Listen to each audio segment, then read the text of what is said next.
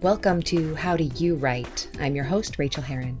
On this podcast, I talk to authors about how they write, what their process is, and how their lives fit together. I'll keep each episode short so you can get back to writing. Well, hello, writers. Welcome to episode number twenty-three of How Do You Write?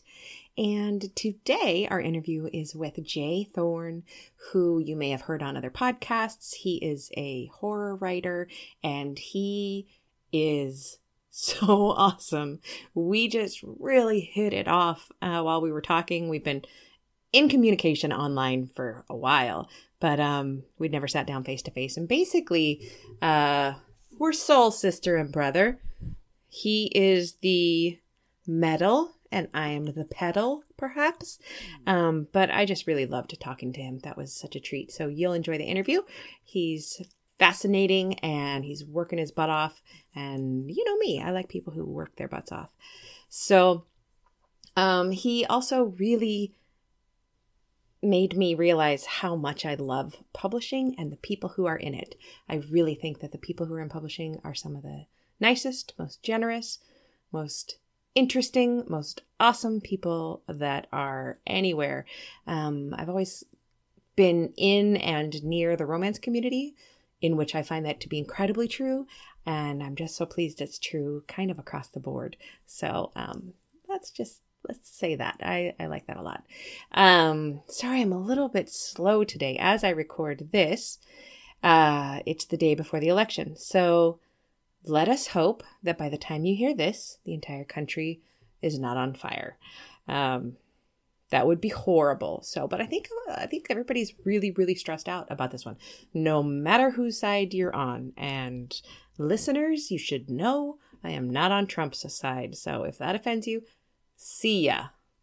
Um, now that they're gone, we can talk even more honestly than we already were. Yeah, I can't wait for the election to be over. I can't wait for uh, President Clinton to be in place.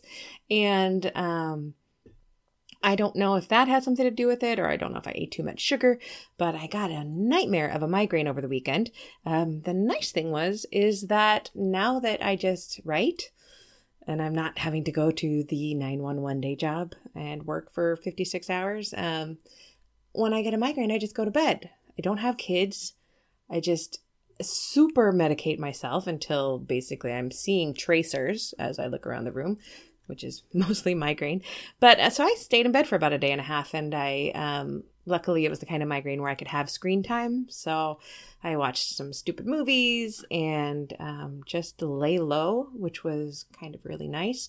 I did manage to write um, about eighteen thousand words last week, so I am still powering through this book of mine. Um, and I hope that I continue to do so. It's been just kind of a lovely experience.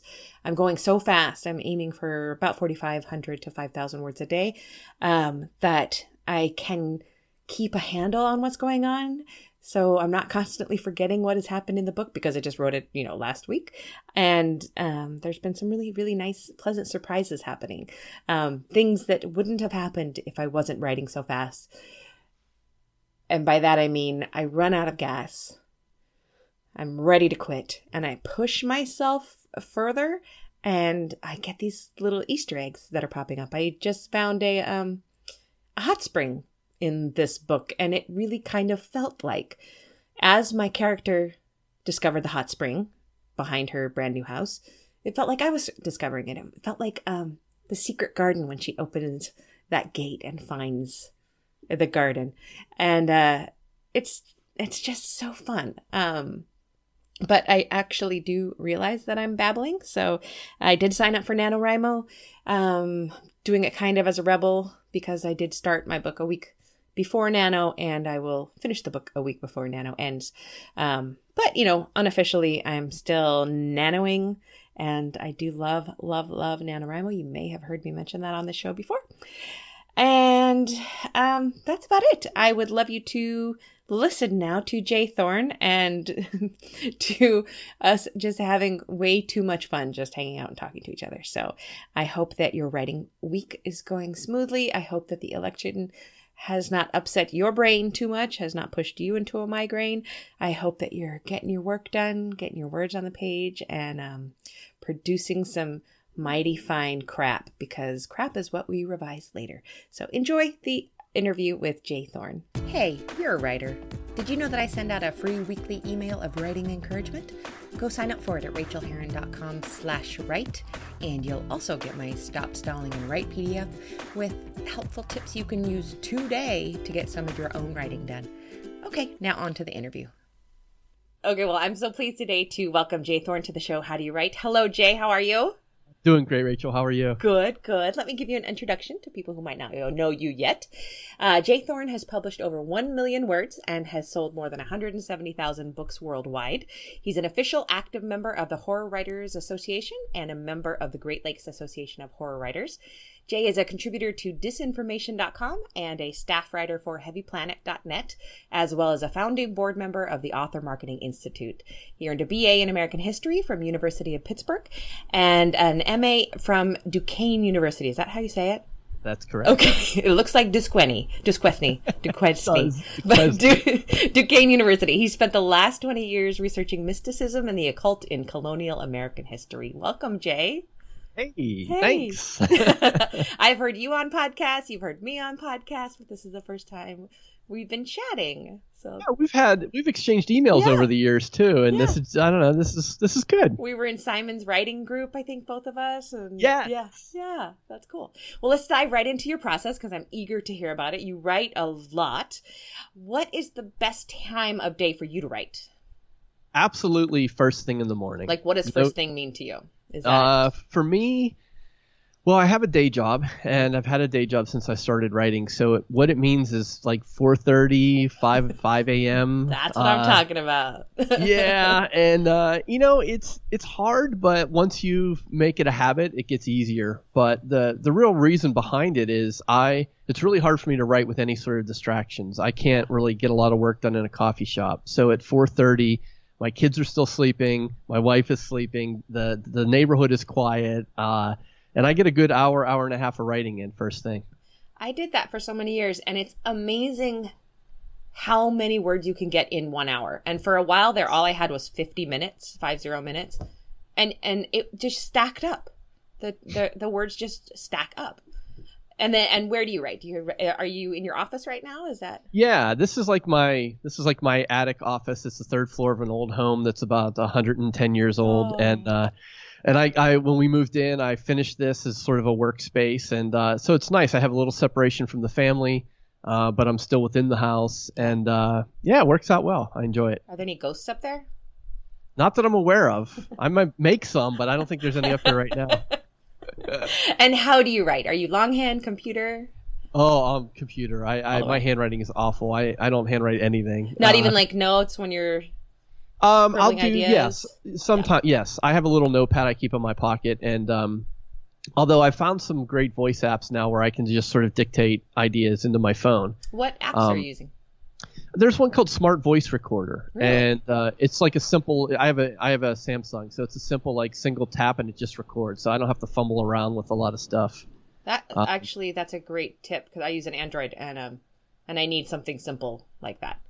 Yeah, yeah, it's it it's definitely it's nice and simple, and uh, and sometimes I'll even use like a, a Google Doc, and it'll um and try and use the voice recognition, but then I have to spend time trying to figure out what I was saying. So, exactly. so I just capture it in audio. That that works out pretty well. Have you experimented with dictation on with Dragon or anything while you're writing?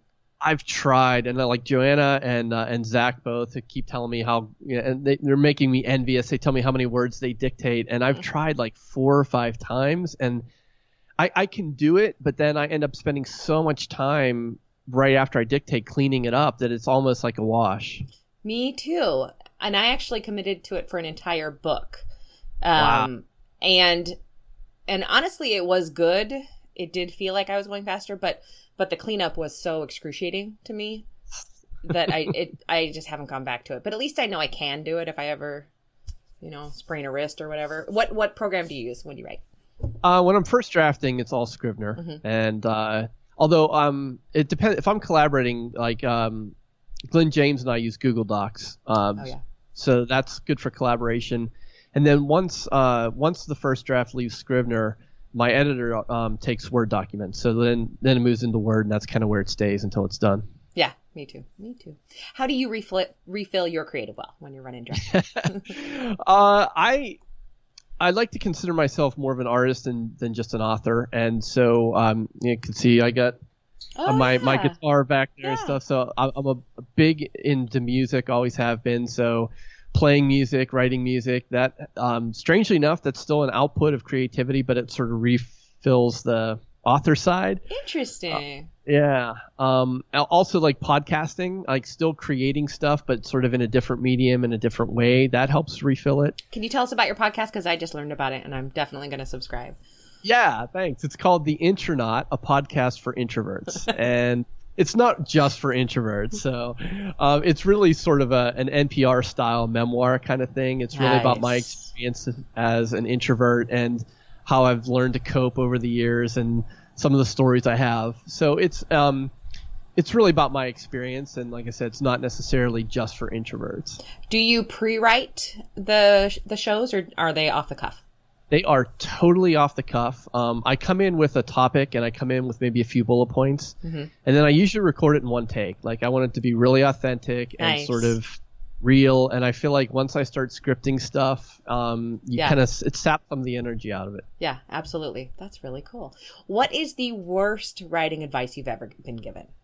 Uh, you know, I, I was really, I really um, have never been given bad advice. And the, and the reason I say that, uh, let me qualify because I can see the look on your face. You're like, what? What I mean by that is every, I firmly believe that we're, we are just this constant evolution of experience. And then every, wherever we are, it took whatever we had to go through to get to it. So like even that. If it's quote unquote bad advice, I feel like it's something you can learn from and something that you use moving forward. So, um, I, I'm, and that being said, like I never got like really, really terrible advice. I may have gotten some advice, you know, that wasn't altruistic or like was self-serving from someone else. But it like in the end, it never it was never something that I regretted, and it it kind of helped to make me who I am today. you you did say when we were chatting off air that we are we are a lot alike, and I really have to agree with you. That is one of my main beliefs in life is that ever, all all the good and the bad get us to this place, and we're we've survived until right now where we are, and that's just awesome. Absolutely. So, cool. Um, what secret writing tip of awesomeness have you discovered the hard way? Ah. Uh... Well, I, I'm not afraid to admit, and I've admitted this before, uh, I launched I launched a few books early on without an editor. Oh, and, God. Right, I know. I, I can laugh about it now, but it was um, it was not funny at the time. I have this long story where back in twenty twelve in the Kindle Gold Rush, I had a, I had a book that kind of got caught up in the in the free algorithm and was like downloaded like thirty-five or forty thousand times. Nice. And this was a, this was a book I didn't have edited, and I got I got skewered about it over it. So what did you do? Did you just pull it entirely?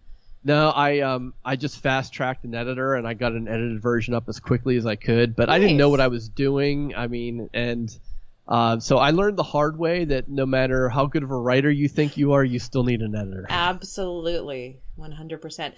But I will say the thing that I say in classes, I don't normally say it on the air, but I do believe that if a person is at the place in their life where they have written a book, they don't know if it's any good and they honestly can't tell, I don't think there's anything to be lost from putting it up under a pen name mm. and seeing what happens.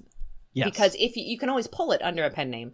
Right. You've, you've learned, because a lot of people do think it's, you know, this is the best thing and I don't need an editor. Well, try it. See what the reviews say. But just do not ever, for listeners, don't ever put out a paperback version. Once you put out a paperback version, you can't pull it. It will always be up on the markets because they can't guarantee that it's not going to show up at Abe Books or some online vendor later on. So that is a great tip. Yeah. Um, and I've I've learned that the hard way oh, as well. God. Like, you know, yeah, our yeah. Amazon pages are littered with things that I would rather not be there. Yeah, yeah, yeah. Our lives are, right? Our lives are littered with those things. Um, can you give us a quick craft tip? Of some sort? Yeah, this is um I, I'm a big fan of the Story Grid, Sean Coyne Story Grid. Uh him and Tim Grohl do a podcast, it's called The Story Grid. And I love I like I started out as a pantser and now I'm more towards the middle, and uh the Story Grid's been fantastic. And one of the things that sort of came out of that is because I write first thing in the morning, the last thing I do before I go to bed is I put a few bullet points into uh the document for the scene I'm going to write the next morning. And I just let my brain sort of like chew on that overnight. And then when I come in in the morning, it never fails. Like there's always something there. Oh, that's so, so great. That's, yeah, that's when you thank yourself, you know? Yeah. And it, it doesn't like, it doesn't even matter if you don't write in the morning. It's just like you, where there has to be some space between mm-hmm. like when you bullet point the scene and then when you write it. And if you can do that, even if it's during the day, your, your mind will, will be working on it, even though you're not thinking about it. Do you ever forget what you bullet pointed, bullet pointed, bullet pointed? Because uh, recently I went, I went back to my journal because I was like, I don't know what to write mm-hmm. next. And I'm sure that I am, I'm so dumb. I didn't even think about it. And I looked in my notes and there was the next plot point, which was brilliant. But I don't think I could have come up with it a second time. Yeah. You know? Yeah, I guess um, I guess if I put a bullet point in there and it was like a week or so would go by, it, it might not make sense. But for me, because it's the next morning, it's still kind of fresh. Yeah. I, you, you have a stronger brain than I do. On really bad days, if you couldn't do your day job and if you couldn't write at all, what would be the profession you would choose? Uh, I think I would be a toll booth attendant. Oh, I've always wanted to be one of those. No. No way. For real? For real. I almost wrote a book about it. My one of my best friend's mother's was a was a toll booth attendant on the Bay Bridge, and I went to interview her. I just think it has to be the best job. Yeah. I mean, see, we're we're, we're just we're so in alignment here. So like, because I'm thinking like with the like you know with the writer's brain, it never shuts off. Never shuts ever, off. Ever, ever, ever. There is no day off. It's just constantly going. And then what do you want to do though? You want to people watch. Yes. You want to meet, like you want to talk to people. You want to watch their mannerisms, like. But and then for me, I just want them in short doses, yes. like the introverted, just like hello, goodbye, hello, yes. goodbye. You're an yeah. asshole, goodbye. You're yeah. an amazing person, goodbye. And then and then you clock out, and like your job's done. And like I don't know, maybe I don't know, maybe toll booth attendants go home and they're thinking about the tolls that they did that. I don't know, maybe they are, but I, I, I doubt not. it. Oh, and you know what? And they're always they always seem so unhappy, and I've never understood that. Well, some of them, like I've pulled up to some, like on the Pennsylvania Turnpike, which I have to drive to to visit family in Pittsburgh. There's a set of toll booths, and it's like a party. Like they have music that's blaring out, and you pull up, and they're like, "Hey, how you doing?" And I'm like, that's pretty awesome. That's the best. Okay, I'm gonna steal that for my answer. If anybody ever asks me that, I want to be a toll booth attendant too. Okay, and this is a new question for my podcast. I'm stealing it directly from the Rocking the Self Publishing Podcast with Simon. But if you were starting over as a new writer today, what advice would you give yourself? I would tell myself that uh, to know the genre conventions inside and out. And that was something I did not do. I was an artiste, and I'm going to write my own damn story, and it's going to be unique, and I'm going to be a special, unique, um, you know, snowflake. And the problem with that is uh, readers don't know what to make of it. And if you can't identify the genre, like if someone asks you and you're like, well, it's sort of a this mixed with a this mixed with a this, like a reader has no hope of figuring out what that is. And and that's okay. Like if, if you're if you're writing as a hobby or a creative outlet or a passion, that's fine. But if you like want to market it, it's really hard. Yeah. And your readers have to know. They just they just know in their heart what to expect. They they couldn't verbalize it either, but they know if you don't hit it. And even if you even if you want to break the conventions, that's fine. But you have to know what they are first, and you have to know sort of which ones you can break and which ones you can't. And the nice thing is, is there's so much information about that right now. If listeners, you are panicking and you don't know the genre convention, think about what you're writing and Google that plus genre conventions, and you'll you'll you'll find out. The list will be there. And um, if reading in that genre, you probably already know. Exactly, you already know. You just never actually articulated it. Exactly. Okay, Jay, what would you like to plug right now? What would you like to tell us about? I have, I always have a, I have A D D, so I always have like Me a million. Me too! Diagnosed as a child, re-diagnosed like three years ago. Yeah. There you go. Emphasis on the H, on the hyperactivity, A D D. Hyperactivity, yeah. Yes. I'm always chasing stuff. Like, yeah. Ooh, that looks cool. Oh, that looks cool. uh, so because of that, uh, I my, my main website is j thorne dot net, and uh, and then the Intronaut podcast is the intronaut dot com. So can you spell Intronaut? Is it I N T E R N A W T? It is uh, T H E I N T R O N A U T. Okay, perfect. Yeah, Intronaut. Got it. Got it. Okay, Jay, thanks so much. What a treat it has been to talk to you. It's been a, pl- it's been a real pleasure. Thanks, Rachel. Okay, enjoy your writing. Thanks so much for joining me on this episode of How Do You Write? You can reach me on Twitter, Rachael Herron, or at my website, rachael herron dot com. You can also support me on Patreon and get essays on living your creative life for as little as a buck an essay at patreon dot com slash Rachael, spelled R A C H A E L. And do sign up for my free weekly newsletter of encouragement to writers at rachael herron dot com slash write. Now go to your desk and create your own process. Get to writing, my friends.